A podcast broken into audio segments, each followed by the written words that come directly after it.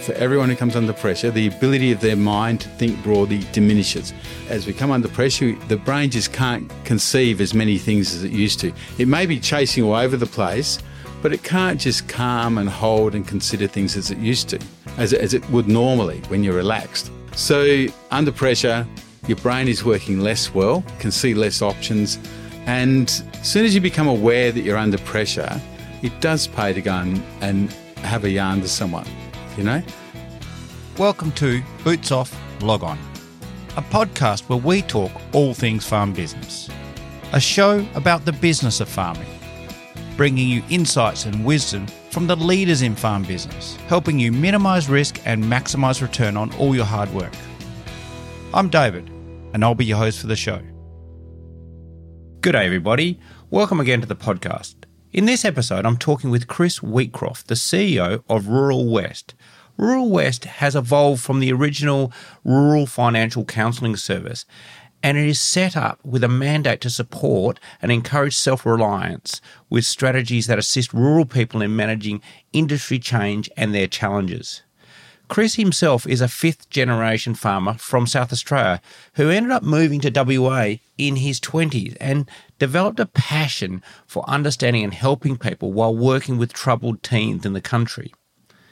This led to a career long commitment to training and innovation in the pursuit of helping people adjust to change and challenges.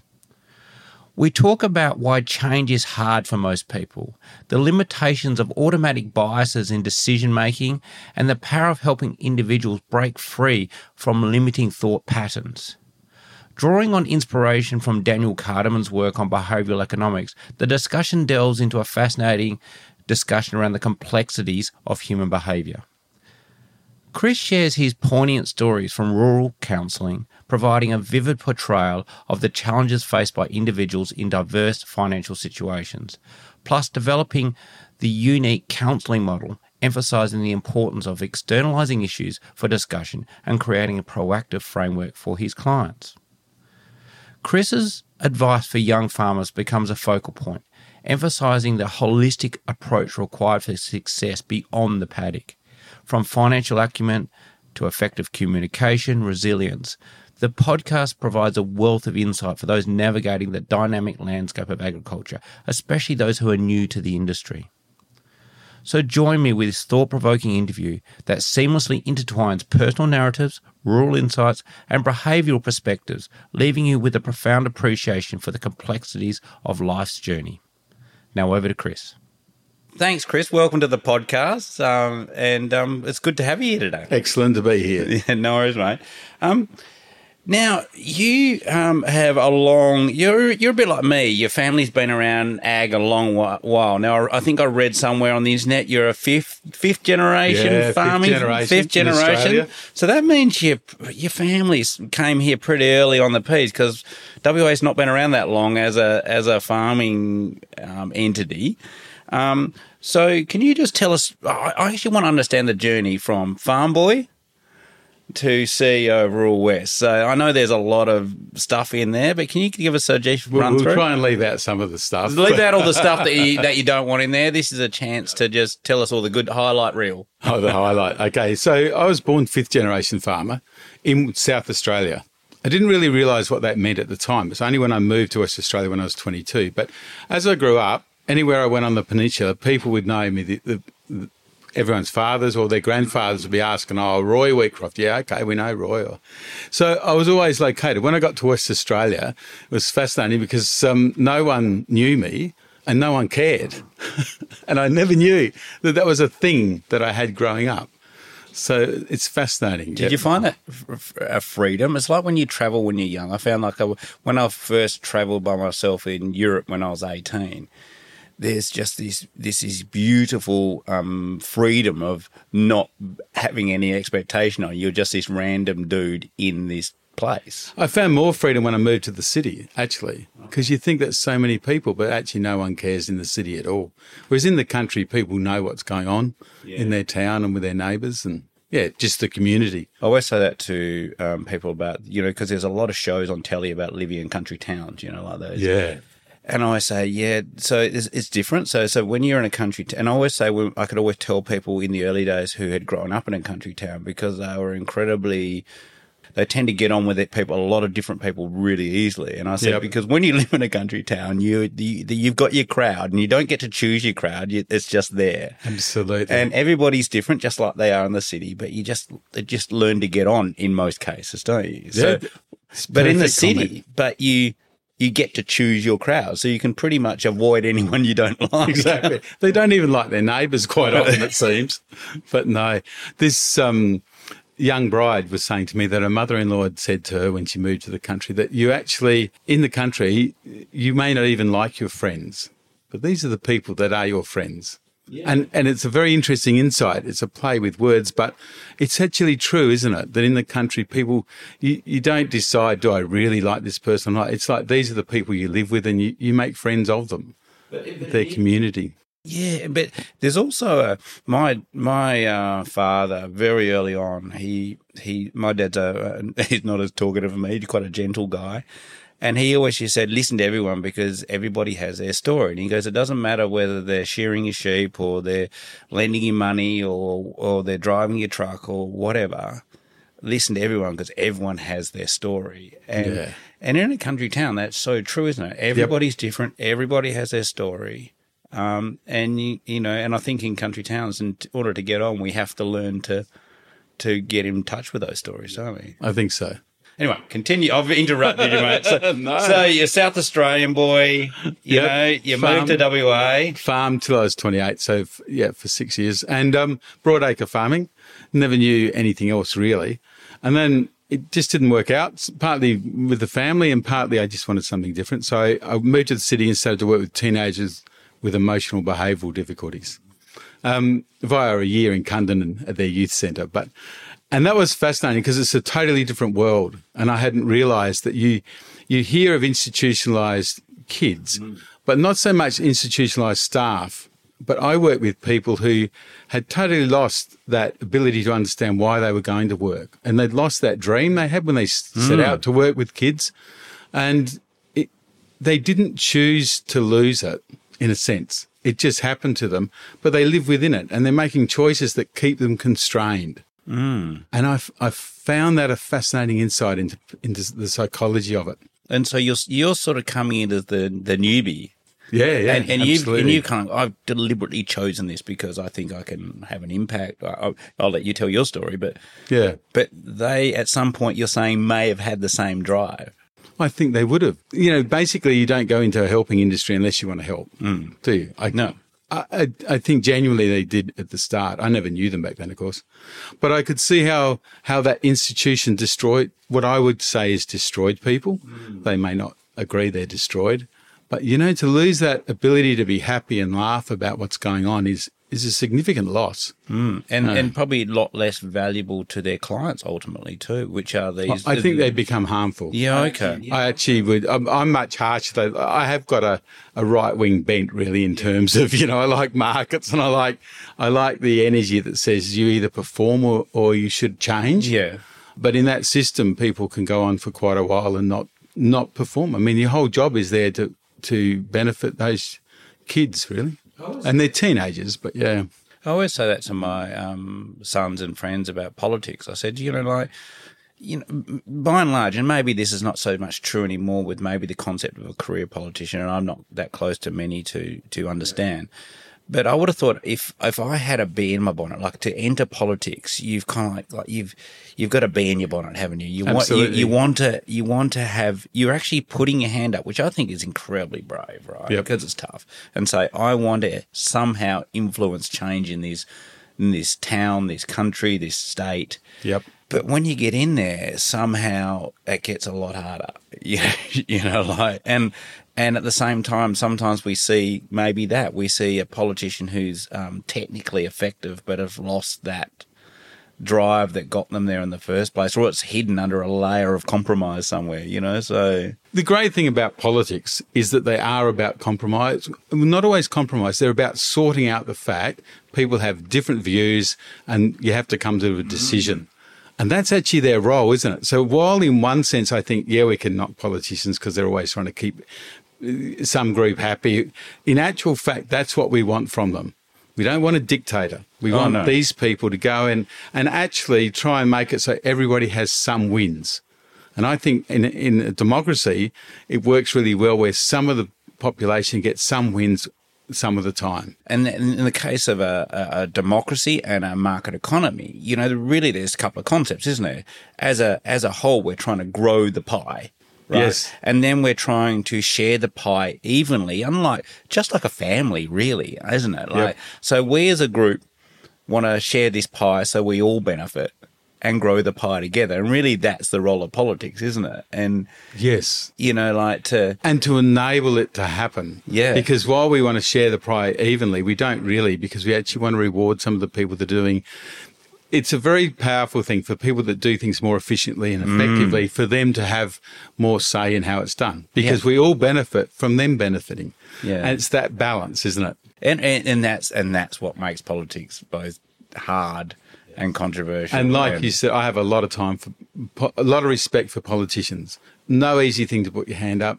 That a level of sort of um, abuse that's leveled Oh. at people that try to do something, regardless of whether they're right or wrong, they get a, a heap of um, you who- harassment. and you don't even have to agree with their politics. I think um, I remember I had a lot of respect for um, Peter Garrett, actually, who was essentially yes, he was a rock singer, but he he was an activist, right, Yep. at heart. And he stuck his hand up and went into politics. Yep. Um, and I remember him talking once. He went into Labor politics rather than Green politics, even though essentially he was a Greens yep. person um, because he thought he could he could actually act he could um, institute um, have more change influence more change within the Labor Party and then he found it brutally hard obviously and got into a bit of strife and but I just have huge respect for that because he didn't just heart from the outside he goes all right I'm going to give it a crack see if I can actually do something Yep. here um, and not many, not many of us want to actually No. wade into those muddy waters and have a go, do we? Yeah, and I think we get it a little bit wrong. We we tend to think ministers from the outside, we definitely think ministers make decisions and control things.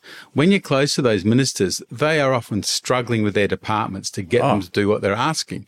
And the departments are sometimes struggling to deliver what's being asked. It's actually quite a complex thing. I think it's just an amazing. I've got a good friend who's a director general, and when I listen to it, it's, it's such a complex, complex beast. And sometimes that complexity saves us from people who just, you know, I mean, com- com- com- companies are beautifully simple, Yes. right? Because you have a CEO like myself or yourself, and you Yep. can go, okay, we want this to happen. Yep. It might have been the stupidest idea ever, but it still happens. Yes. That's right.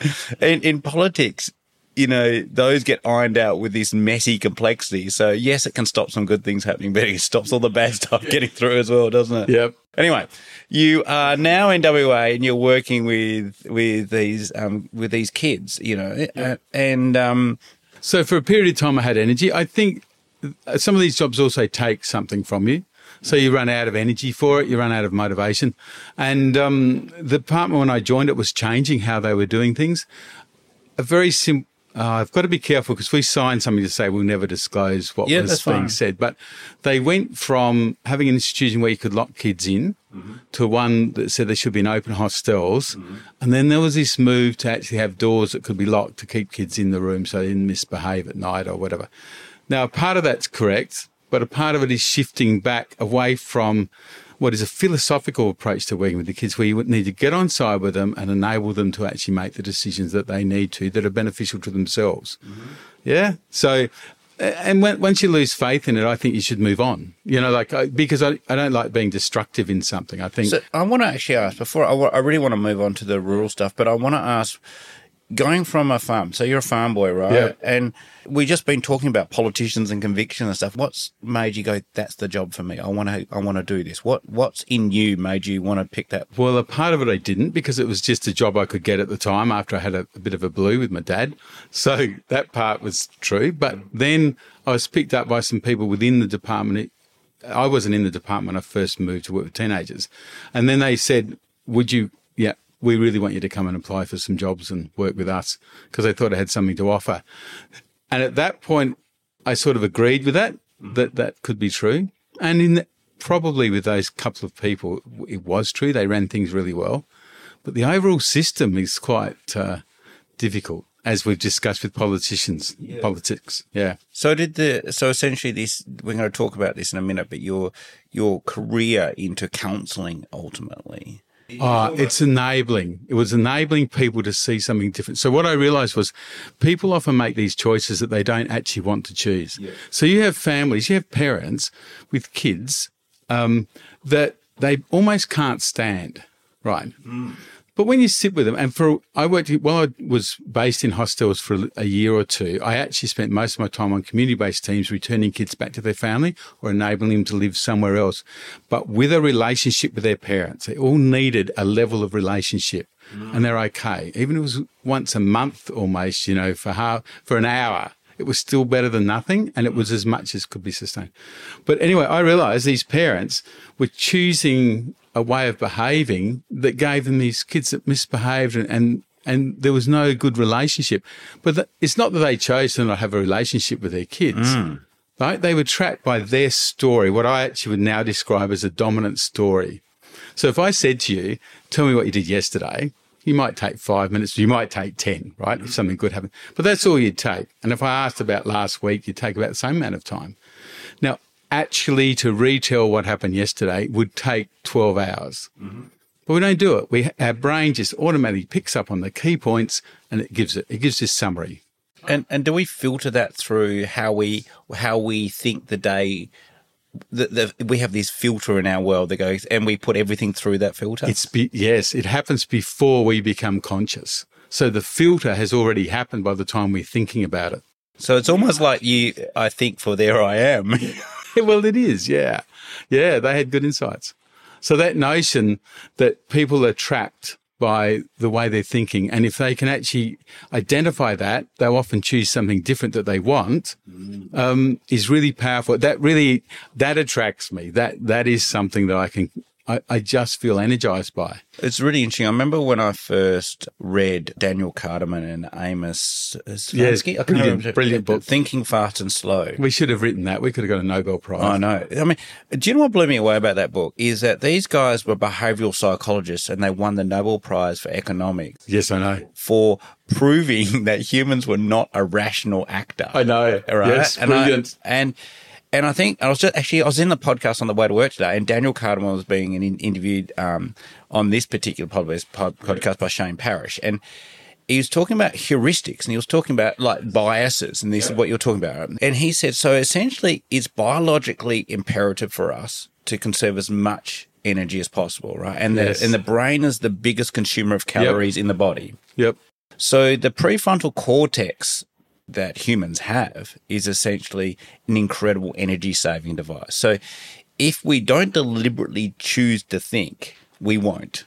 Right. And, he, and I think they called it system one and system two in thinking fast and slow. I can't remember. Yep. Yep. And and this is sort of what you're talking about. And I go, so we we very quickly default to our our biases, our our, our predisposition. This is the way the world bi- works. That's where the biases come from because our brain is, as you said, saving energy because it can't do it all. And fascinating in that, the brain actually determines most of our decisions, including what we say, etc., is done on prediction. So you know, with a good thing for Aussies is is sport. Yeah. So the um, the, a ball comes at you really quickly, right? The guy reaches out, grabs it, catches it. He thinks he saw the ball coming and caught it. It's not true. That happened before he perceived it, and his brain was trained. It knew that it was going to catch the ball or not, which is why some people can't catch it. But it didn't actually happen that he saw the ball coming and caught it, or she saw the ball coming and reaches out and takes hold of it. The brain has already predicted where it's going to be and activated those that part of your arm that is actually going to send your hand to that place to catch it before you become aware of it. It's also, uh, I remember back in my 20s, I used to play polo cross, and I used to think it's amazing that you could catch a ball behind your back. This is Right. right. Yes. And, and, and I always used to say to myself, don't think about it. yes. You're right. Because, you know, if someone came down the field and just threw this ball at you and you, you, you must have seen it come out of your peripheral vision somewhere and you could reach behind, not your back, but really your shoulder Yep. and just grab it. Right? And I always thought, God, and I just go, what's happening in my brain? Yes. And some people, I mean, I had mates who were just geniuses at this and they could Mm. literally catch it behind their back. And I just find that just mind blowing that the brain can work that stuff out. Yep. Yep. It is. I agree. Mind blowing is a great word for it. All right. So how did how did the journey come to where you are now? You're the like the CEO of Rural West, like you're head of counselling. So how did you get from counselling youth Yep. through to now? I mean, I know you've done a ton of education and a lot of other stuff. So So uh, the education happened along the way, and I just did it. I worked with someone who once said to me, "Time not spent studying is wasted," and he meant his spare time, evenings and such, and that suited my world. So I studied for a long time, but I'd had enough of working with teenagers. I just I'd had enough of it, so I thought I need to change. I went to work for BGC, I think, for a year or two, but I just changed what I was doing, and then the um, Oh, that's right. I went and studied psychology. I had enough. I'd put together enough money. I could actually take some time off work and go and study full time. So I decided to do that. It will also work well for my career um, if I stay with the department. So I hadn't left it at that time. But I think it's okay to say my wife at that time had a um, significant event where she was deeply threatened at work. She worked with, um, they'd worked, shifted from working with ch- children to a new remand hostel that the government said this is a great place. If kids haven't been found guilty yet, they should not be locked up. So they put them in a remand hostel. And the notion was you'll have complete control. And if they misbehave, you'll simply almost push the button and people will come and take them off and lock them up. So there was a, a group of um, women that were excellent at working with children in a McCall Centre. And this is one of the things that's bring together our story. So the minister visited McCall and they work with young, mu- they work with mums with children where um, very early on had been picked up there were behavioural issues, right? So this is often the community nurse knew the mum was struggling or such. And so the parents would get referred to this McCall centre. McCall would take, if the child was a little bit old, they take the child in, they get the behaviour under control and then bring the parents in and teach them how to do it how, how to control these children. And often some of them were on Ritalin, they were on, they took them off all the medications and used behavioral, true behavioral modification techniques in the sense of just good, you know, rewarding what you want, don't give attention to what you don't want. And, um, the kids would, would come good. Brilliant program. Wow. Minister wanted more of it. So the bureaucrats combined it with community support hostels where I worked, which was not quite so successful. And then they shut down those early intervention programs. I do not know the history. I may get shot if this gets out, but that's what happened. So that's part of my confrontation with working for this organ, a, a bureaucracy that does that. But I think, you know, but w- without, again, going back to our point that it's criticizing, right? So these, you know, at the time you're, you're on the coal face here and your, your wife at the time was on the mm. coal face and that really affects you. And you're going, like, why did they make that decision? Yeah. But there might have been, like you oh, said, Oh, absolutely. you know, at the time to those people in whatever role, it was like, it was a no brainer. Like it was like, it a, probably was. Do you know what I mean? Exactly. Good comment. Yes. Hopefully that's kept me out of jail. Thank you for that. no, but and I always think the trouble is, is we sit there out- outside these decisions with no context yeah, yeah. because it affects us. It does hurt us. We, as as as just residents of whatever, these things deeply affect us, and we just sit there and go, "What muppet made that decision?" you know, like, Yes. but. But that poor Muppet probably had a thousand other things they had to compromise What on. a generous statement. How good are you? Good on you. I don't always say that. I expect the invoice for therapy at the end of the session. So that's good. So she had this in, she couldn't stand it. So she, she was deeply affected, had to leave work, was paid out. And so it's like, well, I'll just go and study for a while and, and choose something different. So, um, oh, we had a surf shop in Home. She wanted a surf and it worked quite well, helped set that up. Ended up running it a lot because, and so I had never had anything to do with clothing stores, right? And I got to really enjoy it. It was it was a great thing, and compared to farming, farming, you know, it's a year. Some decisions you can enact within a few months, you know, sale of sheep and mm. such. But basically, it's a yearly cycle. Mm. Surf shop, don't like it. Next week, it's gone. Like you can just change it immediately. Mm. Get your money. It's it's a beautiful system for teaching you about management and how you need to be on top of it, which is your passion, of course. Yeah, and definitely. I remember I learned that lesson really badly. I was, I was looking to help a small business advisor with cash flow forecasting because obviously they knew about AgriMaster and there's not much in that space. And he goes, I love what you guys do, but a year's too long. And I go, what do you mean? He goes, pretty much for me and all my clients, 90 days is a year. Yes. Right. And he goes, you guys, you work, help with your clients managing these cash flow forecasts, etc., over a 12 mm. month and sometimes 24 month, five year period. But he goes, so I actually run my clients in 13 week cycles. Yep. Right. And sometimes I break them down into one and two week cycles. Yep. and he goes, that's how quick it changes. Yes. And, and I was going, wow. And so, like you said, the, the you know, in a, re- especially retail, it's just so fast, isn't it? And Billabong were brilliant. Um, the people who had it, which was Sport, Tech- Sport Tech at that time, they were brilliant at coaching you if you would listen. And what, I remember one time he said to me, Chris, don't see t-shirts, just see them as like $30 notes hanging there and you need to get them back. And if they're not selling, you need to get it back and put something else in that will sell. Because you mm. need to, oh, you know, it's a twenty dollar note. You need to make it into 30 mm-hmm. and it was a, it's a really good notion because if something's not selling, it's not going to sell easier in three months' time when it's get, you know seasons changing. Mm. If it's not selling, get rid of it straight And it's, up. and it's opinion, isn't it? So, especially in clothing, Yep. it's not what you like, it's what people buy. no, exactly. And I suppose in farming, we don't really get that sort of, you know, it's a very, it's a much cruder engine, isn't Absolutely, it? yes. Right. Yep. You know, so it's more like yes, you get food that people buy, but the, most times as an agriculture, you're so far disconnected from that decision, Yes, right? But in retail, it's kind of, no, we don't like that color. that's right. It's the immediate variable. It's like you don't have to wait for it to not rain. You've already got it. It's already not raining. You know, like this immediate. It's fascinating. I, Yeah. I remember talking to a lady actually at uh, one of the mums at school, and she was in fashion, and they sold these, you know, those um, ladies' dress shops that you know sell thousand dollar dresses, yeah, so four hundred percent markup. And I go, so what's with the four hundred percent Yeah. markup? And she goes, we only sell about twenty percent of that at that price, right? Because she goes, when you get to that pointy end of fashion. Hmm. It, it you know it either works or it just doesn't Yes, right yep. so she goes, we bank on selling 10 or 20% of that product at that 400%, and the rest we have to sell below cost, yeah. right?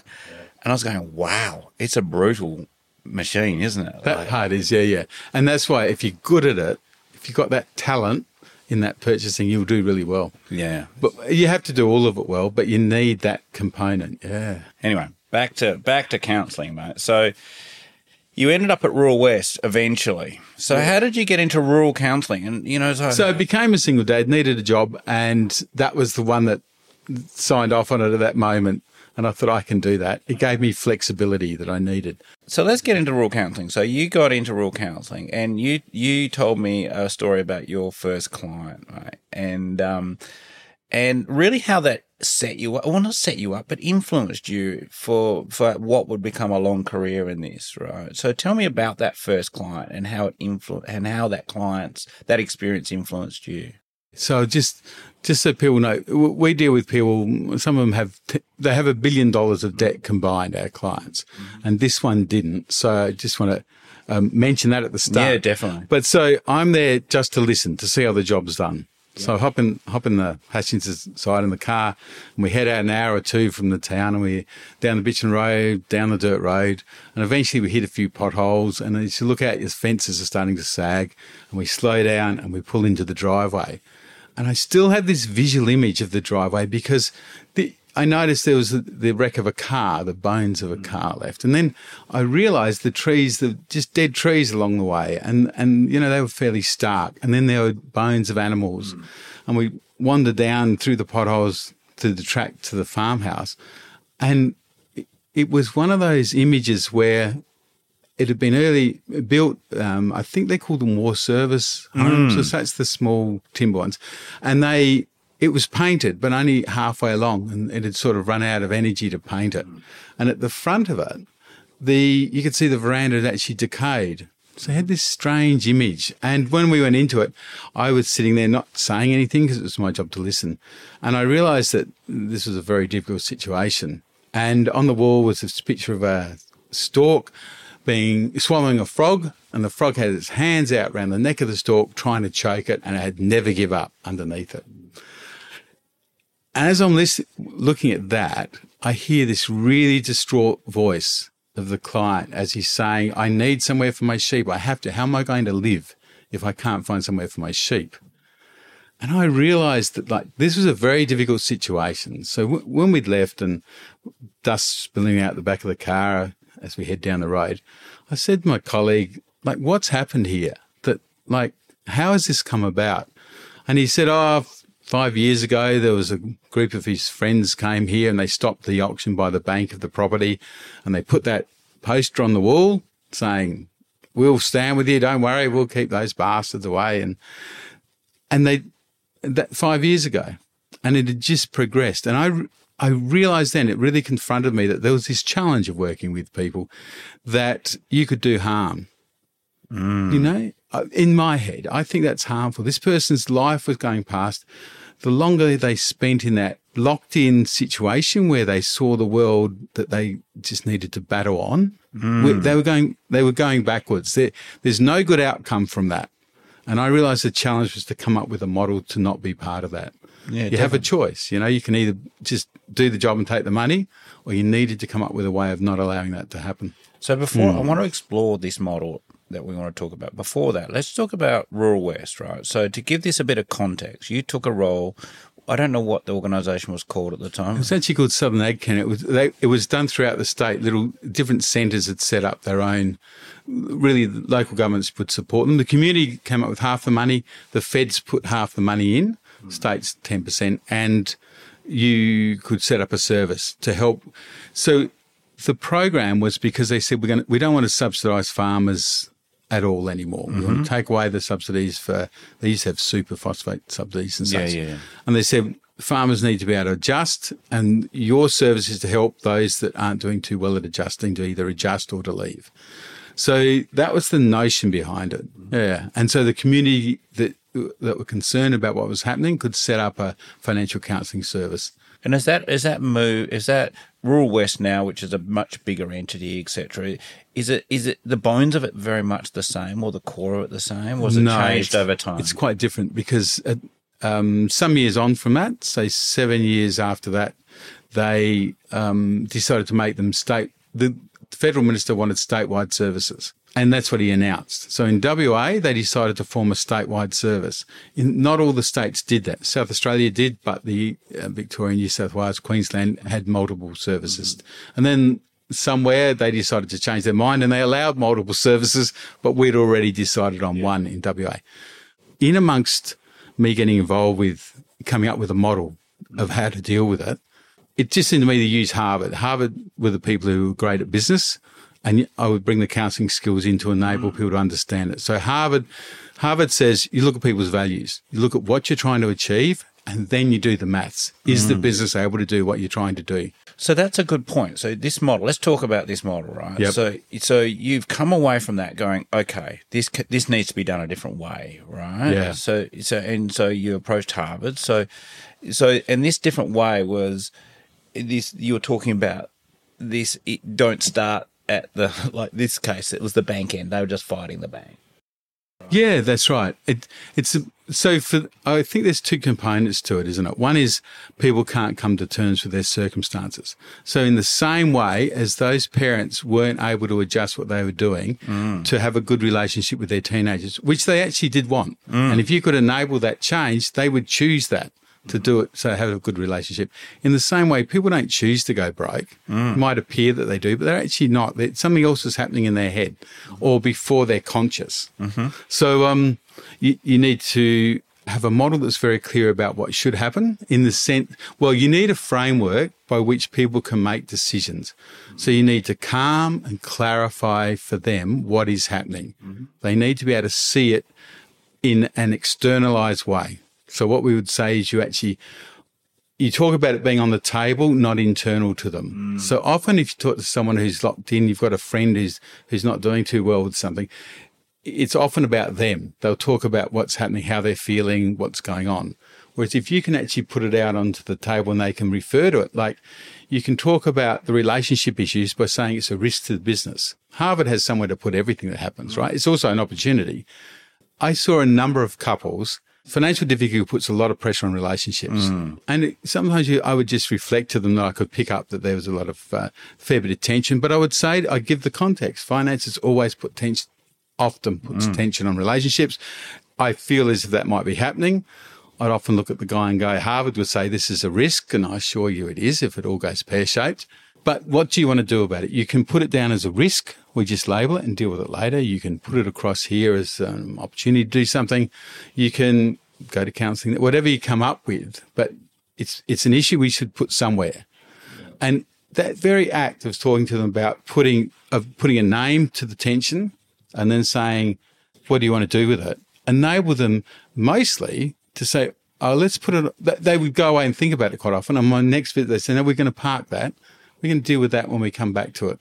You know, when we've got the other stuff sorted. It's very powerful. And so you can do that with a lot of the issues. It just allows people to focus in on what is critically important which is the sort of thing you often talk about about business. You know, what's actually happening with the numbers, and are we in front of what's going on and what could go on? Yeah, it's about the brutal. Tr- we we talked about it before on the phone. It's about that brutal truth, but without I, I'm, you know, what we do here is very numbers focused. But what I liked about what you were talking before is so when I think rural west, I'm thinking someone's going to come in and they're going to look at my accounts, help me build a cash flow. It's a bit like you know you look yeah. on um, what what's that lady who made it? He, she did so well during the whole COVID. My budget or oh yes, yeah, the, yeah. She used to go and help people who got I think too many. They still Har- do. Yes, Harvey Norman. You yes. know, yep. forty five month stereo systems or yep. whatever. Right? She's going to help people with their yep their financial problem.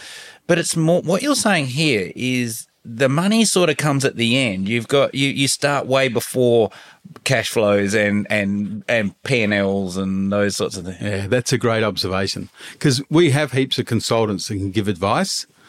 Often with our, our clients, something is happening that the advice is no longer able to be implemented mm. or it's not relevant. Advice is no longer useful sometimes, which is fascinating because we often, when we want to respond to an industry in difficulty, we think we'll give them advice, we'll give them consultants, we'll pay money. And the evidence is it doesn't do very well and no one knows, you know, people puzzle over why. But it's actually because at that point, the people who already are responding to clear advice, because because of the way their brain is processing it, they've already taken it, mm. right? But something is preventing us. It's very interesting that we can be trapped. So when we talk about the dominant story, the way in which we tell what happened to us yesterday, a part of that traps us because that becomes how we tell ourselves the story of where we are and what's going on. Mm. So the way in which you can enable alternative stories is you actually talk to the person about alternatives to that. So you can't, you, you wouldn't say it in those blunt terms, but there will often be indications that people have done something that is successful. So even with, normally, I mean, people always contain the answers, actually. You just need to explore it with them in a way that enables them to do that. I'll tell you a good example is I, um, I read an amazing book around education, and one of the things was about, and one of them talks about IQ and smartness, right? Yep. With this concept of IQ, and one of the studies was is they got children, right, and put them into two different groups in a classroom, and they said you're in the smart group and you're in the challenge group. If you're in the smart group, and this wasn't picked what do you call it? Based on you might have studied this. It's just random. Yeah, select, yeah. And the kids who were told they were smarter perform better yeah. academically, and the kids who were told that they weren't smart, regardless, perform worse. So it is how powerful these stories are. So if you say you're a battler, you will probably remain a battler. If you say you're not clever, you probably will. You know, it isn't amazing how we almost convince ourselves to be something with these yes. stories. And parallel to that, they told they without telling the kids, they told the teachers the same thing. And the yeah. teacher and the impact of that on the t- they say them this these couple of kids have come up in the test as being exceptionally smart. It's going to happen over time. Those kids would all improve because the teacher expectation created it. And we treat people differently, don't we? Without realizing it, yes. Yeah, and like you said, that that image of that farmer, your first, that first mm. client, you as soon as you see someone, the clothes they wear, the house they live in, mm. the the farm, what it looks like, you immediately treat them differently. Yeah, yeah. Don't you? Like and and so for your role, that's so hard. It's one of the key things with all the crew that become counsellors with us is that rural financial counsellors is that you you have to um, enable people to see that those biases may be incorrect. Yeah. Yeah. I remember I had this experience at the um, Kojonup um, race day once. I stood next to this guy at the bar, and he looked like Angry Anderson, like head to toe tattoos, like the face tats, the whole, the bald head, the whole. And I was going, whoa. And I, I was actually intimidated by this dude, right? He would looked intimidating. And then he opened his mouth and he had this high pitched voice and he was really nice, right? Gentle, really gentle, right? And I was going, wow, like the paradigm just blew me away. Like, Yep. And talk about reading a book by its cover. It's really challenging, isn't it? The brain does not want to accept it. And I, and I struggled to accept it. Yes. Yeah. Great, great insight. That um, I had the chance to do some. I did behavioral economics um, with Harvard, Yeah. and um, it is fascinating the work. And I, I agree with you that it's fascinating. It comes out of behaviour. It comes out of econ- econ- economists, not the psychologists. Yes. And that's because I suspect it's because all of our professions develop this almost cocoon around them, and that's the knowledge.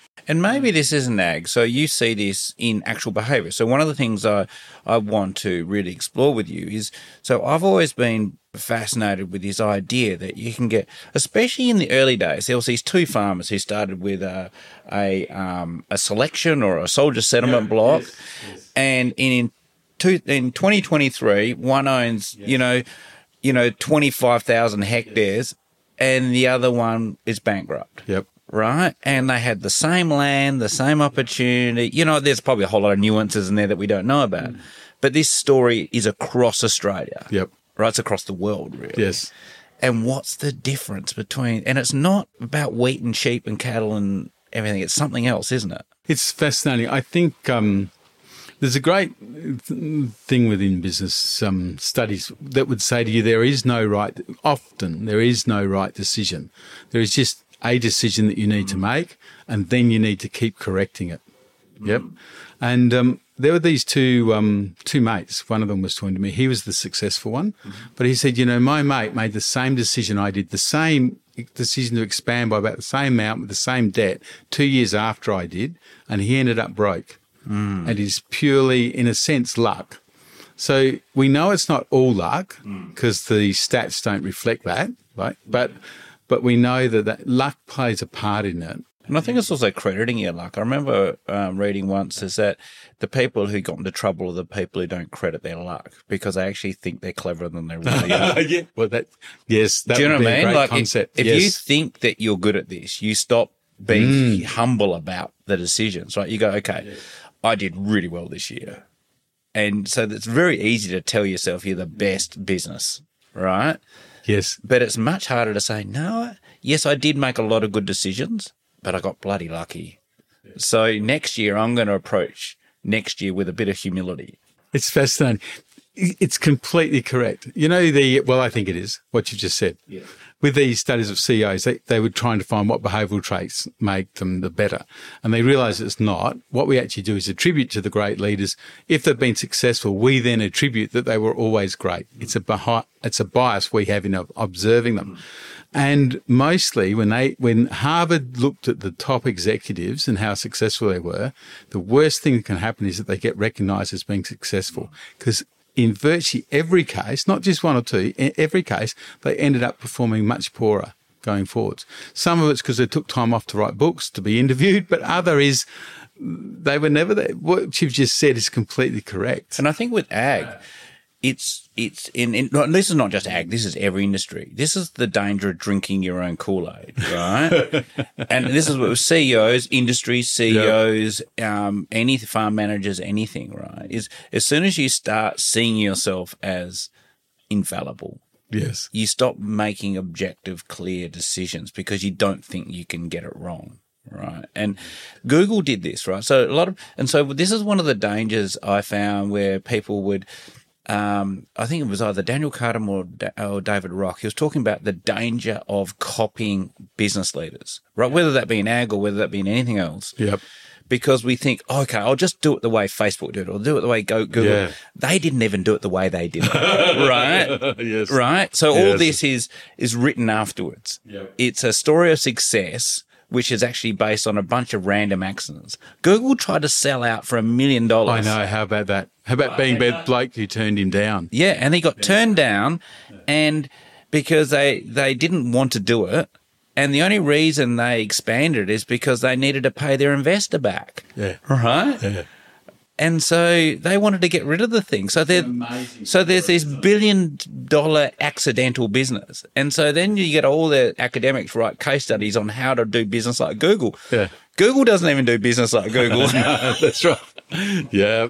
Anyway, so now talk about so financial success, right? So you deal with a lot of people at the, the at the other end of financial success, but we're talking about heads and stories. So one of the things I'm fascinated to explore is when we face financial difficulty, whether we're a business that's you know got a good balance sheet or not, how do we make good decisions in in a in a point where so for example this year ags had a pretty good run in the west at least right? And so um, the season hasn't finished off very well in the the eastern and northern wheat right? So there's a few people going maybe the budget's not going to work like it like we thought it will this year Yep. right? So suddenly everyone's getting a little tighter right? So, how do we think clearly in that situation? Now, you've seen people at the very extreme end of that situation. So, what lessons have you learned about how how to think in that situation? I'd congratulate that northern wheat belt on doing it really well. So it's what they do. And I think what they do is they recognize what's going on, they recognize the impact, and they act accordingly fairly early on. And as I understand it, that, that's the lesson that they would give us. And they have decision points. What you know is at the at the day you're standing in the paddock looking at the sky and there's no rain or you've got sheep and you've got no feed or it's going to well before you've got no feed but it's going to run short. It's very difficult to make this the hard decision on that day unless you've already been through it in your head. Yeah. So that thinking things through that pre-planning uh, that that's what they do, and I think that makes a lot of sense. They have in their head what they're going to do. Some guys would actually. I remember them explaining one time about they uh, they go in with canola early, but if it doesn't succeed in picking up, they actually spray it out and put something else in over the top because it, it still gives them a chance. And they've done the maths. It's worth you know mostly it comes off. But that's the thing, they've done their math. So they're not just randomly going and making. It, it, it looks intuitive, and they'll probably even tell their friends this is intuitive, but it's not. Like some of the most successful people and our clients that I've had the privilege to meet over the years just know their numbers like like their DNA, don't they? Yeah. Like this is not a gut decision. No, I respect. They, um, I remember them saying to me in the because I worked out of um, inland from Geraldton for a while in with, with the farming groups up there. They would say that you can tell what if so, they'd be concerned about younger crew coming back or such if they weren't able to talk in the in the right language about you know cost per hectare. You know, they, mm. there's a language that they wanted to hear from their, their colleagues. You know, that, and they would be concerned when there wasn't, and they'd be thinking we need to do something for these guys to get across it. I reckon there's a thing. I, I agree with you. If I meet someone and they start talking about things like, let's say in the sheep area, if you start talking about wool cut per head, I can almost predict what your business looks like. Yes. Do you know what I mean? Rather than wool cut per hectare or, or Yep. gross margins. It, it, it goes back to that language, isn't it? So we, we are what we think.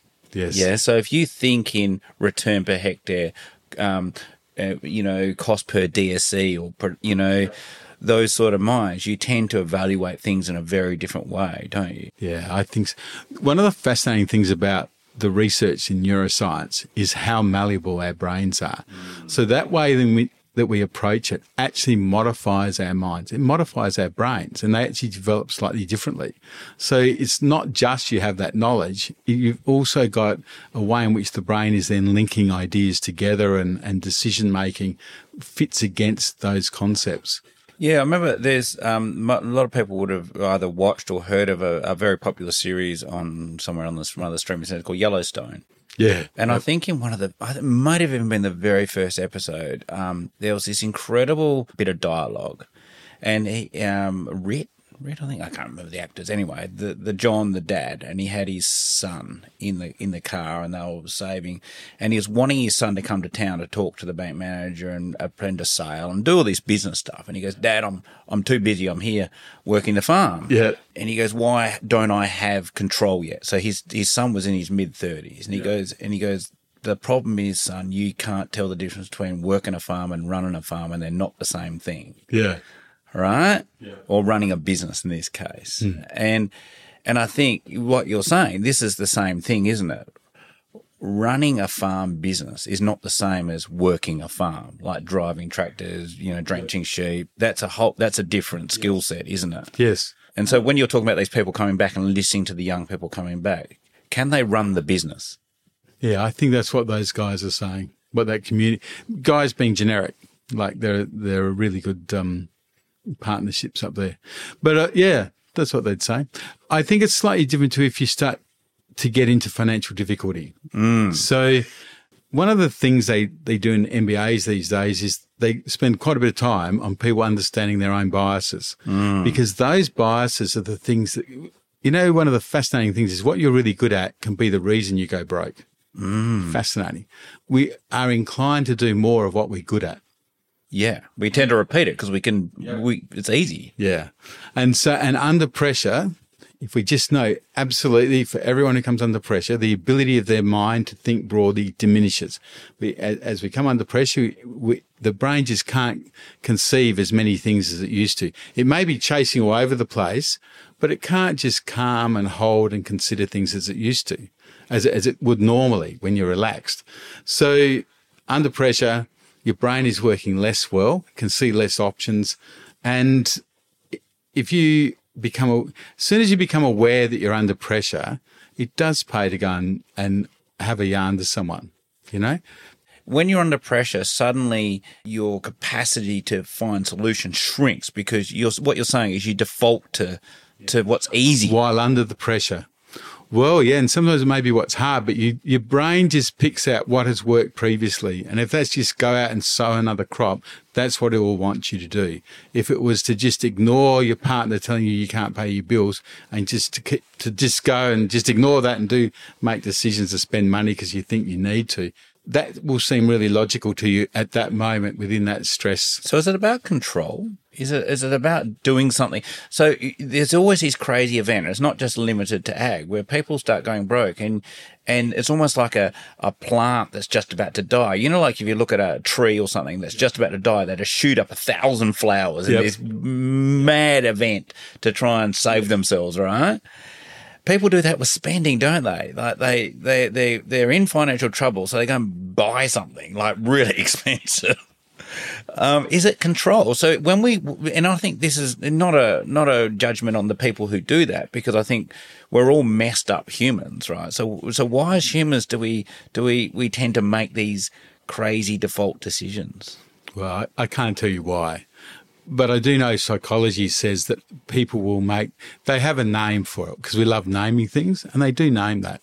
That if you've actually been without, when you get it, you actually, you'll spend more. You, or if you, if you've been struggling for a while and you suddenly get extra money come in, you'll just go out and spend it.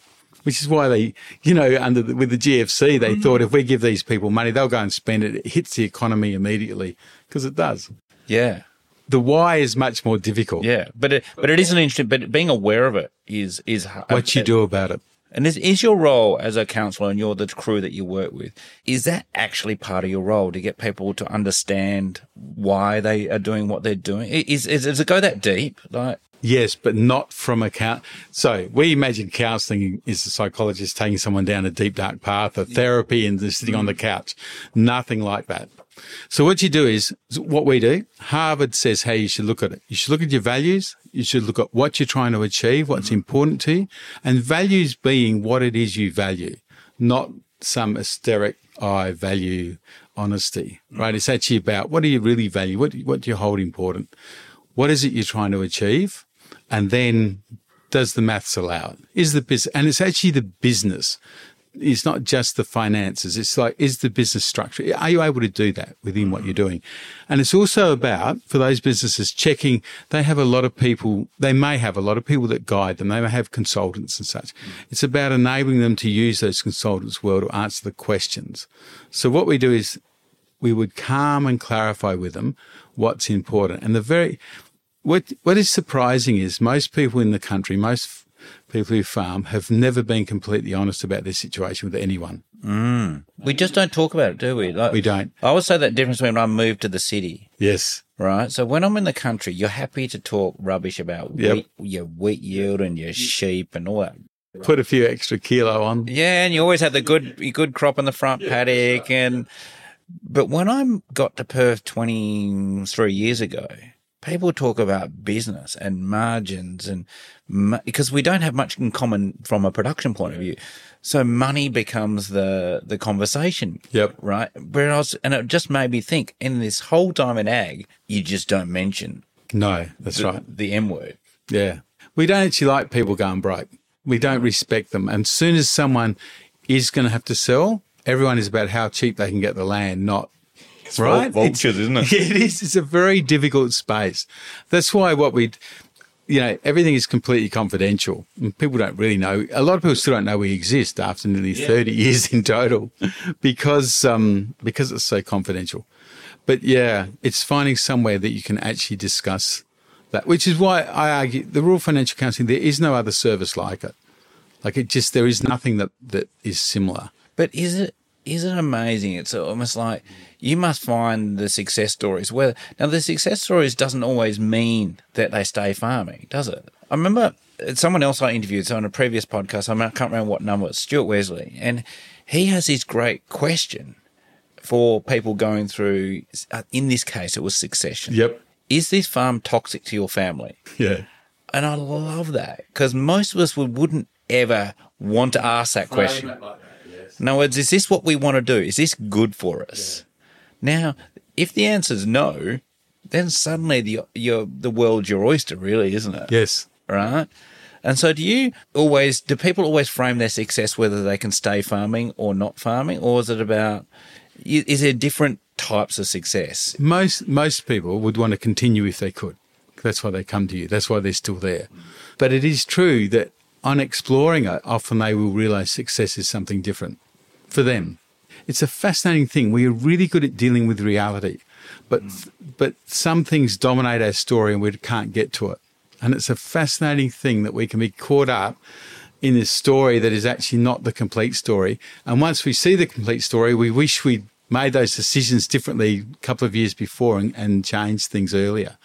It's mm. fascinating. So, you know, I was at the Royal Commission into banking misconduct. They asked me to go on a panel advising the, the commissioner. And so I'm in Brisbane. I'm sitting in a cafe, drinking coffee, watching the in this sort of uh, quadrangle area outside where it's all being held inside the courts. And as I'm sitting there, I, and I've been there before because they have you come in for a week, for a few days beforehand, talking about stuff and getting ideas. So what I did while I'm sitting, I saying that these people, this is different. And suddenly my brain it dawned on me that these actually were distressed farmers, country people had come in, so different to the city people that had been wandering through this. And all of a sudden I thought, I won't swear about it, but thought, damn, I'm going to have. Because what I had to say to the Royal Commission is, is, actually the banks, in our experience, we had always been able to resolve difficulties with banks. Mm. Never behaved badly, actually. But I'm not saying they hadn't, and I'm happy like they they came up with their own results. But my part of it was that if you deal with it in this way, it works. And then I realized these people that was they didn't need to hear that. And so I had this short time. I end up trying to get into the building and it's all crowded. So I'm pushing. I'm actually squashed. A few people recognised me from somewhere and they were saying good day. I finally get taken up and popped in a little room off to the side once I was recognised. And I realised as I'm running through in my head how to recognize what was happening. I realized that it's, it occurred to me that it's because they feel something wrong has happened. Their values are offended because mm. their values, like something's happened that distressed them. So in the actual, when I was being interviewed in front of people in that, in front of that gallery, mm. after I said that about the recognition people needed because they felt offended that something was morally wrong, they clapped. And the, the commissioner Wow. was quite happy. He wanted me to say more. I really had nothing more to say. Yeah. But but it's fascinating, isn't it? Because many things can hold people up. But one of the things is when what's happening to you is offending your values. And mm. I have heard many farmers saying, I, I'm going to keep, I'm going to fight this. I'm going to keep going because this is wrong. Like in many ways, we would hold that in high regard. But you need to work with that person to enable them to see that there are that they have alternative stories to that. They have an alternative way of constructing it that may not have them burn the last. And it is million only dollars. one story, isn't it? We and we and we One live of theirs. It's the dominant story. Yes. and but we we live our story, don't we? Yeah. I remember um, someone said to me earlier on this year. They said people are often criticised for thinking that they're the centre of their own universe, right? But you can only be the centre of your own universe because that's how you see the world. That's so how you it's quite healthy too, apparently. Yeah. So, it, it- so it's really interesting. So we see it as criticism, but the important point, what you're saying here, is that to realize that your story is one of seven billion stories. And Ah, sorry, I'm at, that's true. But I'm actually saying your story that you're telling yourself is only one of many stories you could tell yourself. yeah, so you could tell yourself a different story. Yet there are alternative stories that you actually believe. So it's not me telling you what your alternative story should be. It's me exploring with you alternatives to that that you already contain. You already have the alternative story. Like everyone who's locked into something has they if you explore with them and go, Oh, I'm really interested in that. Tell me about that. Tell me, oh, have you got an uncle that would have said something different? What, what would he have said? And they'll go down that and they'll often see things differently having explored it. You cannot tell them. It's, and it's no good the uncle telling them, but asking them to tell you what that person would have said. There is often someone, in, almost always, in, in honesty, in people's worlds, you could say to them, Did you ever have anyone who would have disagreed with you? Who was that? And what would they have said? And they'll tell you because it just opens up that access to that lot of thinking that didn't exist until you asked them. I had that experience once in a training course in the 2000s sometimes. And they said, I want to be, you want to be your own coach. And I go, how? And he goes, think of the person that you would love to get coaching from in business, right? Write them down on your bit of paper. Now ask them the questions. I go, what do you mean? No, ask them the questions and tell, and then write down what you think they're going to tell you. Yep. And they go, that's pretty much what they're probably going to tell you. And it didn't cost you a thing. right? Yes. Right. No, so, and it was just a land so that, that we feel that because if it comes out of someone else's mouth, that sometimes it's more valuable or we can't solve this problem. We, we do, ha- not always, but we have a lot. If we could externalize ourselves, we have, we actually have the answers. We're just don't accept them, do we? we think we're in charge because our conscious mind tells us we're thinking about it. But a lot of this is happening before we become con- before it reaches our consciousness. The other one is prescriptions. I, I read um, this great passage um, from Marcus Aurelius this morning, which is, sounds weird. I won't even go into why I can understand why you do that. Right. Anyway, anyway, so he has this thing, and he says, "Why?" So he wrote this meditation. He calls it, and he said, "So, why is it that we accept whatever our doctors tell us to do? If the doctor says walk barefooted in rocks, or have an ice bath, or stop eating this, or whatever, we go, oh, well, our doctor said that, so it." I know it's uncomfortable and unpleasant, but I'm going to do it. Yep. But if life delivers us unpleasantness. We fight it with all our passion, right? And his thing was, was well, what if we just accepted it like doctor's orders and just adapted to it? It's almost like play the game. In other words, don't judge the game, just play the game. And it, in, in whether he right or wrong, it's about perspective, isn't it? Like if you treat this like a game, if I want to win the game, I don't have to um, say that the roll of the dice was wrong. I just have to play what I can with the roll of the dice I got. Yeah. Yeah. Yeah. I'll agree because to go deeper is like quite complex, but it's it's abs- we have a bias towards believing expertise, don't we? We, we do. Yeah. And Oh. um, it's fascinating to to consider. Yeah. So just to get towards the pointy end, because we've talked about a thousand other things. So, okay, I'm a young farmer. I'm one of those young farmers, right? And I've come up and I go, I really want to do well at this, Chris. Like, you know, I've got the opportunity to eventually take over the business. Um, and I know that, um, and I feel that pressure because ultimately I'm going to become my, the um, head of my parents' superannuation fund, which is a reality for most farming families, and we forget about that. The next gen, no, I think that's why it's so nervous, is that the next generation do become the head of your super fund. Yes. And whether they and whether they are successful or not really is going to impact you in your retirement. So, so this young farmer or farming couple have come to you and said, Chris, okay, what have you learnt that uh, you can give? What wisdom can you give me for after your many careers of looking at these? if I want to get this right, what do I have to pay attention to? Because I know how to drive a tractor, and I, you know, I'm I, I'm okay on the farming stuff, and I've got an agronomist, and yada yada yada. But how do I keep this business or make this business successful? So I don't have that answer. I would have to them who, who, where do they think that lies? The answer to that lies. I would ask them, like, who do they perceive? Where do they perceive that knowledge exists, mm. and are they accessing it? Um, if I had to give a couple of like hints to it, I would just say, I think it's very important for a business to bring gui- advice and in, into the business, mm-hmm. but and not export decision making. Mm. So it's a really it's a subtle concept, but you know if you actually seek um, consultants to actually make decisions for you, I think very often you will fail. But if you bring them into the business to make decisions with you, and you listen to the guidance and and the advice they give, and you make the decision, then you, you there's something subtle about keeping control that works. Yeah, so it's, so it's using advisors as advisors, not as I don't know decision makers. On Yeah, yeah. Yeah, I reckon that's key because it also lifts to perceive things like that also means they're thinking about it from from the from the business point of view. How do I be be a better business Does it also mean that? So what I what I notice with our with our really successful clients is they know their numbers really well. So nearly all of them have one or many advisors, but they know their numbers almost better than their advisors do. Well, ultimately they do, mm. right? So they do take a lot of advice, but they have deep understanding and control. Is it that sort of what you're saying? Well, I I probably would be very happy to add that you should be able to measure what you manage. If Mm. you can't measure it, you can't manage it. I think that's a truism. yep. Like I think it's just accurate. So there's a few things like that you would I guess if you gave me more time I would I could come up with a number like that.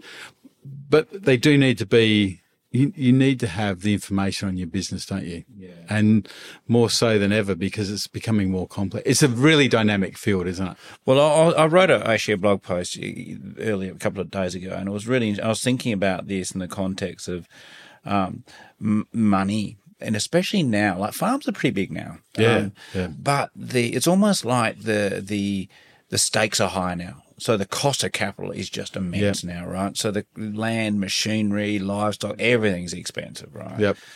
Inputs are just nuts expensive, right? So the the stakes are high Yes. right? The money's good when it's good, yeah, but the stakes are high. So having a deep financial understanding of this machine and how it works is just almost more crucial than it's ever been. Really, the it seems like the, I don't know if it's true, but there seems to be less wriggle room now. Like even though the, the numbers are bigger, there seems to be a little less wriggle My room. background would say the risk has increased. It, it does, even though the number, and they've been really good. So the last decade, it's been pretty good for most people. Um, but you, um, yeah, you need to know your num- the numbers. And for, you know, one of the, um, one of the interesting things is it's just that concept of the small savings can save you so much. Mm. It's why the northern, oh, northern ag region, but it's why some of them are so wealthy is mm. because they're large enough to, to take advantage of everything. It just gives you a small percentage increase. It works and it makes a lot of money for them. And they can do that because they're big enough to be able to implement those things. I have this bias that I think in the Northern Ag. I always said to people, like, especially with AgriMaster um, budgeting and fin- and power users, I'd say, I say our power users go up as rainfall goes down. I think it's true. Absolutely.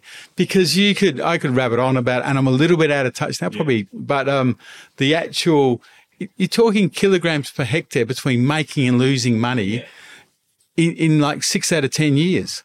That's amazing. A few kilograms to the hectare, really. Scarcity really, really makes you think well, though, doesn't it? Like, it, it's it's a lot of pressure. like I can even say that in software, right? In in our business, I always say that my I'll use a dadism. I call them my dad. Always says you always make the work. You always make dumb business decisions with money in your pocket, right? um, and and so I reckon the most innovation we've ever had as a business when we just can't, we don't have enough to do what we want to do. Yep. And I almost feel like that the clients we're talking with, the, the farmers we're talking about, have never got enough to do. You know, they don't have enough rain, the soil. That they've always got these challenges, but that makes them particularly inventive and clever. And you know, the, the constraints make bring out the talent, don't they? Yeah. There's nearly, yeah. It's uh, Harvard would claim that there's nearly always opportunity within your business, not outside of it, within within the industry you know, to just do it better. The only way to do it better is to actually know your numbers, like to, to have it running really, really, to know what's going on really well. and also in your business. So we, we tend to have an industry this massive um, bias towards external benchmarking, and there's some amazing benchmarking all around Australia. In Western Australia, we have some outstanding long term public benchmarks, right? But I- I've always argued for internal benchmarking because every farm business is so different ultimately, right? So it's really about going, how did I go last year and how can I improve on that this hmm. year rather than just compare myself against another person. And there's just so many. I mean, there's a lot of things you can learn from that. I'm not dissing that, hmm. but I'm just saying, don't don't It's accurate, absolutely. con- you know benchmark yourself. Yeah, no, that's where the advantage is. Yeah, I was listening to the head. I'm, I'm an F1 fan, and like like many people, and I was listening to um, the team principal of uh, McLaren, actually, uh, Andreas Seidl, and he was talking about this, you know, and obviously the journalists are going, how do you compare to Williams and how do you compare to Red Bull? And, and he goes, we don't actually think about speed. We just think about as a, you know, they were a team of a thousand, which is nuts, right? and and we're looking for, okay, we're trying to remove X tenths. Trying to remove this. So they're all their benchmarking is not external, it's internal. Yes, like they they have to race on the weekend and they have to they get these very brutal benchmarks. But from their improvement process as a company or as a race team, it's all internal. How can we as a business improve on what we did last week? Yeah, I like the concept. And I think as a farm business, I always think that we tend to focus too much on what other people are doing rather than how do we, you know, improve our return per hectare? How do we reduce costs? How do we, you know, whatever? Absolutely, yes. And every year you'll get a bit better. Yeah, yeah. And it's what what are your weakest links in your business? Yeah. Is, is what is it that's holding you back? Yeah, your enterprise. And you have different soil, different talent, different. You might have young people, you might not have young people, you might have everything's different, isn't it? Yeah, yeah, oh, absolutely. And now, like in actual fact, for larger properties, the soil makes a huge difference. Yeah. They'll, they'll tell you the guys with planes, they can see where the good, the really good soil is. They know it. So the ones that they, you know, in the in the districts where you've got a few people flying gliders or such, which Morawa has, you know, like you've got, there are these people that they know the good soil stands out every year. Oh yeah, and it depends which year. I know we're on our farm. Well, that's true. Yes. On our farm, if we have a wet year, some soil types are amazing. On a dry year, they're horrible. And I think that's. I was even. I had a podcast. I don't know if we released it with Andrew Fowler, which is amazing, and he talks about um, um, weather on different parts of your farm. So you can't say you've had this many mills. You can say, well. These paddocks had this many mills, but I don't know what the other ones did. And you know, say And hasn't that become a more accurate statement? I think rainfall appears to be increasingly erratic in a sense. Yeah, so you can't just say, "Oh, I remember when I was farming," so which is ages ago in the eighties and nineties. They used to have these concepts. The big, big fronts used to come through and stand up and Yeah. wipe across the Yep. the farming regions, and used to have these what do they call um, rainfall events. Yeah. Yeah. It doesn't really work like that anymore. No. No, it's fascinating. All right. So just to finish up now, just on a personal note, I, we need to wrap up, but. You have now six daughters. Yeah. On and off, yeah? I claim six. You're claiming six. Yes. You're claiming six. all right. All right. So and and much that time you were you were you were a um, single dad. So is that that experience? So you know you've had experience with youth. You've had to bring up your daughters for some period of time. I, I'm guessing on your own. How's that experience um, informed you as a counsellor? How does that does it impact you on a day to day basis when you're working with clients and that sort of stuff? I think it just encourages that notion that people are different. Yeah. Like right, right from little kids, they they're different. Um, I think I don't think they're all the same blank slate, and we influence them all. I think it's it's a combination, but they certainly come with their own little biases, personalities. Yeah. Um, and it's just one of the hardest things to do is to genuinely recognize that, that people can think completely differently to you. Mm. They can actually perceive something completely differently. It's it's easy to say, but it's not easy to realize. You know, we had a um a, a seminar once, right? We, we had a really good um, psychologist, and she was taking people through uh, just some um, ways in which they respond to a situation. So we had very simple thing. The team was divided up into what they thought were personality types, and she just gave them the question of how would you sack someone if you've got to drop the team. So some of the people that they genuinely would not have sacked them; they just all would have gone to four days a week to keep them employed. And the other crew, a few of them, and there were four groups, but one of them just goes, "Yeah, no, we would have." Uh, we just worked out who was the weakest and told them, "You got to go. You're the weakest." You know. So that's all good. Everyone laughs and not so happy about them, and the ones who are soft, yeah. you know, don't like this. And then there's a throwaway comment from that group where he said, you, and then you go home and cry in the shower that night. And there's this silence. And then they go, what, what did you say? He says, and the group all agreed that that is what they would have done. Yeah. They would go home at night, right? And like the stuff like they can't believe it. And then they go, did you tell the, did you tell the person that's what you're going to do? And it's like, no way but it's so different. And it, I never perceived that that was their experience. I didn't realize they would say that. Yeah. Right. And I, think, and I think we love to put ourselves and each other people in this box. Yeah. especially in, if anyone's been in an organization like ours or yours, there's a thousand, what do they call them, personality. Yes. Yeah, yeah. And you, everyone looks at them and go, yeah, it's a bit like a horoscope, really. we're all a little bit more complex than that. And I think you see that every day and your, your staff see that every day in your roles. And, and if you see it that way, the answers lie within that. Most people's problems lie within actually allowing them to explore it from their perspectives. If you respect their perspectives, you can respect that they have the answers to them. And also to say, like you said, I remember another daddy's, and my father said, you can remember your children are going to be more different to each other than random people you're going to meet in the street. and it's so true, isn't it? Like I've got three sons, yep. and they are from a, you know, like you said, perspective of how they see the world, mm. completely different. And they've all grown up with the same parents yep. in the same house, with the same opportunities or whatever. Yep. But they're completely different humans. Yes. It is amazing. But we, as um, in our workplace and in your role when you're working with clients, you have to also respect that yes. if you're that different within one family, within each other, we're just going to be insanely different. And you know, when they're trying to, you know, we've got the drought hubs and they're putting 100 million a year into helping farmers prepare. We, I think they've got it back to front personally, but it's really about the individuals working out what they need to do. Mm. you can't tell everyone the same thing because it's, it's just not going to be heard the same way and it's not relevant. And also, they're not going to execute the same way, are they? No. We're actually doing a thing where we, we, we're actually trying to drive it by supply as opposed to encouraging demand.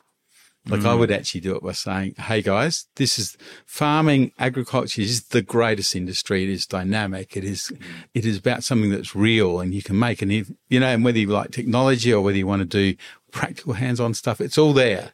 Yep. Um, and it's up to you to succeed, actually. Mm. You know, and put it out there. And all the information you need exists. They just need to chase it down. I always say that the number of study groups from other countries that come to to Australia to study because of the constraints and the lack of support yeah. makes it so dynamic. And and WA is so much better than the eastern states when you look at at, at the numbers. We do it so much better because our government basically doesn't support ag in any way that is transactional. Which seems seems I don't know. You know, there's going to be so many different opinions on that stand. Yep. But it does make amazing businesses. Yeah, yeah, no, it does absolutely. Like we don't have many, but we have. They're pretty good. and I often think the role of, of, the reason I support Rural West is that it actually helps helps the market work. So half of our people probably um, adjust and adapt and become more profitable, Mm-hmm. and the other half choose to, to go somewhere else. And that's what you need, and you need it without destroying value. I love that idea of adjusting without destroying value because it, it seems like a zero sum game sometimes, but it's not. No, no. If when you're managing it and you start to realize things are getting tight, getting the additional insight at that time allows you to, to make good decisions. So it's like a stitch in time saves nine almost. isn't it? yeah. It's fascinating to me that our clients, because sometimes um, it has been said state that oh, our job is to do what the clients ask. And I totally reject that. The, that's why we map it against the Harvard framework with the clients together, but you map it against something that says this is how you should look at it. And Harvard have got some reasonable minds, haven't they? So they've said this is how you should put it together. And um, that enables them to make much better decisions. And then at the end of it, nearly all of them have said in their comments, we wish we'd done this sooner, couple of years sooner. I reckon I'm going to, I think that's almost going to go on everyone's epitaph, isn't it? Like, I remember reading this one thing and it said, one of the ones is, I, I wish I'd done this sooner. And the other, and the other one, I remember reading this, um, funny thing. I can't remember what it was, one platform or another. And it said, um, someone on their, had on their tombstone, uh, they wanted to have it written. It was a lot harder than I thought it would be. So when you're not working, Chris, I mean, you you you're a busy man. You've got a big organisation to run and and lots of kids. What do you do when you're not working? I Mate? should just tell you, I play with Agrimaster, shouldn't I, and have fun. well, that means you get extra brownie points mate, for doing it. I ba- you know, it's uh, what I actually like doing is keeping up to like Scientific American has this, you know, those guys doing research, writing about what they're doing from all over the the, the world, really, but especially America. And I love reading about where it is. So I don't understand all of it, but just to see what's happening fascinates me. And also the stuff that you read about and you go, wow, that's cool. And it might not come to pass, or it might come to pass in 20 years' time. Yes. I remember reading in my dad's a scientific American um, Oh, right, uh, yep. reader. I remember reading in the nineties about um, internet over power cables, right? And I was going, "Whoa!" Yeah. And you know, this is the Could nineties. We got be? dial up, Yeah, right? yeah. And now it's just like a fifteen dollar device in JB Hi-Fi, You're right? Yes. Yeah. And um, and I, was, I remember reading about um, power grids in roads, Yeah. right? And I think in, and so this is now becoming they're really thinking about putting you know essentially so you can drop something on out of the bottom of your bus and trams and cars and stuff and actually charge your car as you're driving. Yeah. It- It's amazing how these things, you know, we think of tech as someone's just suddenly come up with something, and we're facing that with agri tech at the moment. But often this tech's been around a long Yes. time, hasn't it? You know, 50 years ago, an Aussie developed a battery that actually it works a fraction different to the ones in our phone, and it doesn't deteriorate. At least 50 years of life out of it. You can get them for houses at the moment. They're, but they're not as what they call dense, right? So they don't work particularly for cars. Work really well for houses. But 50, and they think it will outlast that. They're saying it will have full function for about 50 years, and. There's also that you know we developed that amazing that only the Chinese have built one. We think we've got a battery. The Australians invented some years back that will never run out. It never deteriorates. Like everything's kept separate. Whatever it is that deteriorates normally in batteries, the vats come together with the chemicals for the purpose of mm. doing it, and then right. It's a bit like the spray rigs that have everything separate and they mix it all together. Isn't it? and they built one. I mean, if that, imagine if that does work. The only thing that puzzles me with Oz is why we know that we create the best stuff, really, but we don't ever seem to be able to. Actually, it's really interesting. The, there must be some big event now. You're not. You, there's something happening in Canberra at the moment. Some big innovation summit or something. And, Right. And Albanese actually addressed it in his speech. He goes, "We are innovating. We've been innovating in Australia off the charts. Like, Yep. you know, you think of like um, Wi-Fi and all these you know, solar panels. solar panels, Yeah. everything, right? But we don't build anything here, right? We don't commercialize anything. And he, and he was saying he, well, I don't know what they're going to do, but it was really he goes, okay, so the mission here with productivity is to try and turn out our inventiveness into actual industry Yeah. instead of just shipping it to somewhere in Europe or, or Asia. Yep. Um, yeah. Anyway, Andrew Forrest may on the right track. Like with when you read, so trying to have green minerals like green it's very difficult. However, it is sensible to do a lot of that work in Australia. We have everything we need in WA to because we've got huge huge areas we can do solar. We can create the energy to do the create the hydrogen we want. Right. It's, anyway, and also the balance sheets. And uh, uh, it's like it's like uh, I've got a friend who works in Shell, and his whole job is renewables. Yep. Which you believe it or not, and I go well because these big oil companies have got the balance sheets to pivot to renewables, right? you love it. They can burn a billion dollars and, And go, they oh, are, we, and they are, shouldn't have done that. and they and they are burning billions, Yeah. on essentially pivoting their balance sheets to renewables yes. because they can. And mining companies like you got, you know, you got Twiggy Forrest trying to do the same thing with hydrogen because these things are high risk and possible returns. So someone with a big couple of billion dollar balance sheet, it's a perfect person to do it, isn't it? All right, mate, we got to finish. Um, so I want to know myths. Now I know we could do a whole podcast on myths. So tell me one of your one of your you can have maybe two, but farming myths. So farming is an industry full of myths, and I always like to people ask people about their farming myths. So what do you reckon are big farming myths that we need to just call out? One of the things that, well, I don't know if we should call this out, but one of the things that helped me in farming, I actually had brought, been brought up to believe we were the only ones really working hard and doing the right, you know, doing, and you, and you, I got to work in the city and you suddenly go, maybe a public servant does work. You know, some of them you actually realize, and then they don't see it the same way. And that whole construct that, you, like the West Australian used to have a country edition, the front mm. page and everything was for the country different to the city and I never knew that even existed. Um, but I, I call that as a myth simply because I think it holds us up sometimes in being flexible in how we're going to work and what, what we're going to do. We think if we leave farming, we'll, we're leaving, we're leaving that behind, but it's actually a myth. Do you know, I, I 100% agree with you. I was a farmer for not quite 10 years. And I've been running a software company with Nat for mm, 23 years. This is much harder, like, honestly. So, and, and I, before I left farming, I had the same Yeah. thing in my head, right? Mm. It's, it's different, but it's not easier or, you know, like, and all my friends all do completely different jobs like yours do. Yep. In, the, in an, if you live in an urban area, all your friends don't, no, no one has the same job as you, No, right? it's hardly anyone. And they all work hard. yeah. Yeah, it's fascinating. Yeah. It's just not, um, they just don't always have dirty hands. No. Yes. And people are exhausting. And the other thing for farmers is I think they sometimes forget how much money they control and therefore they're the targets of people that want to sell to them. And just they have a lot of money to create a story to get them to buy those goods. And if uh, for the, those young people that you, the young couple that comes to me, the one thing I would, well, one thing I would say to them is you need to have your own vision and, and where you want to go, your own goals. Because if you don't, I guarantee you will be fulfilling someone else's goals. Right?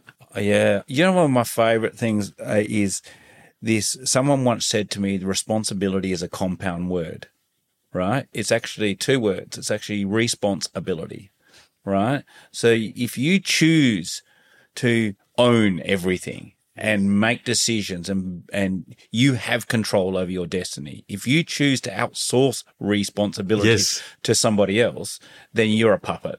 You're essentially just working for somebody else, whether you own your business or not, right? Because you're outsourcing the decision making. Yeah. And they will shift your wealth to them.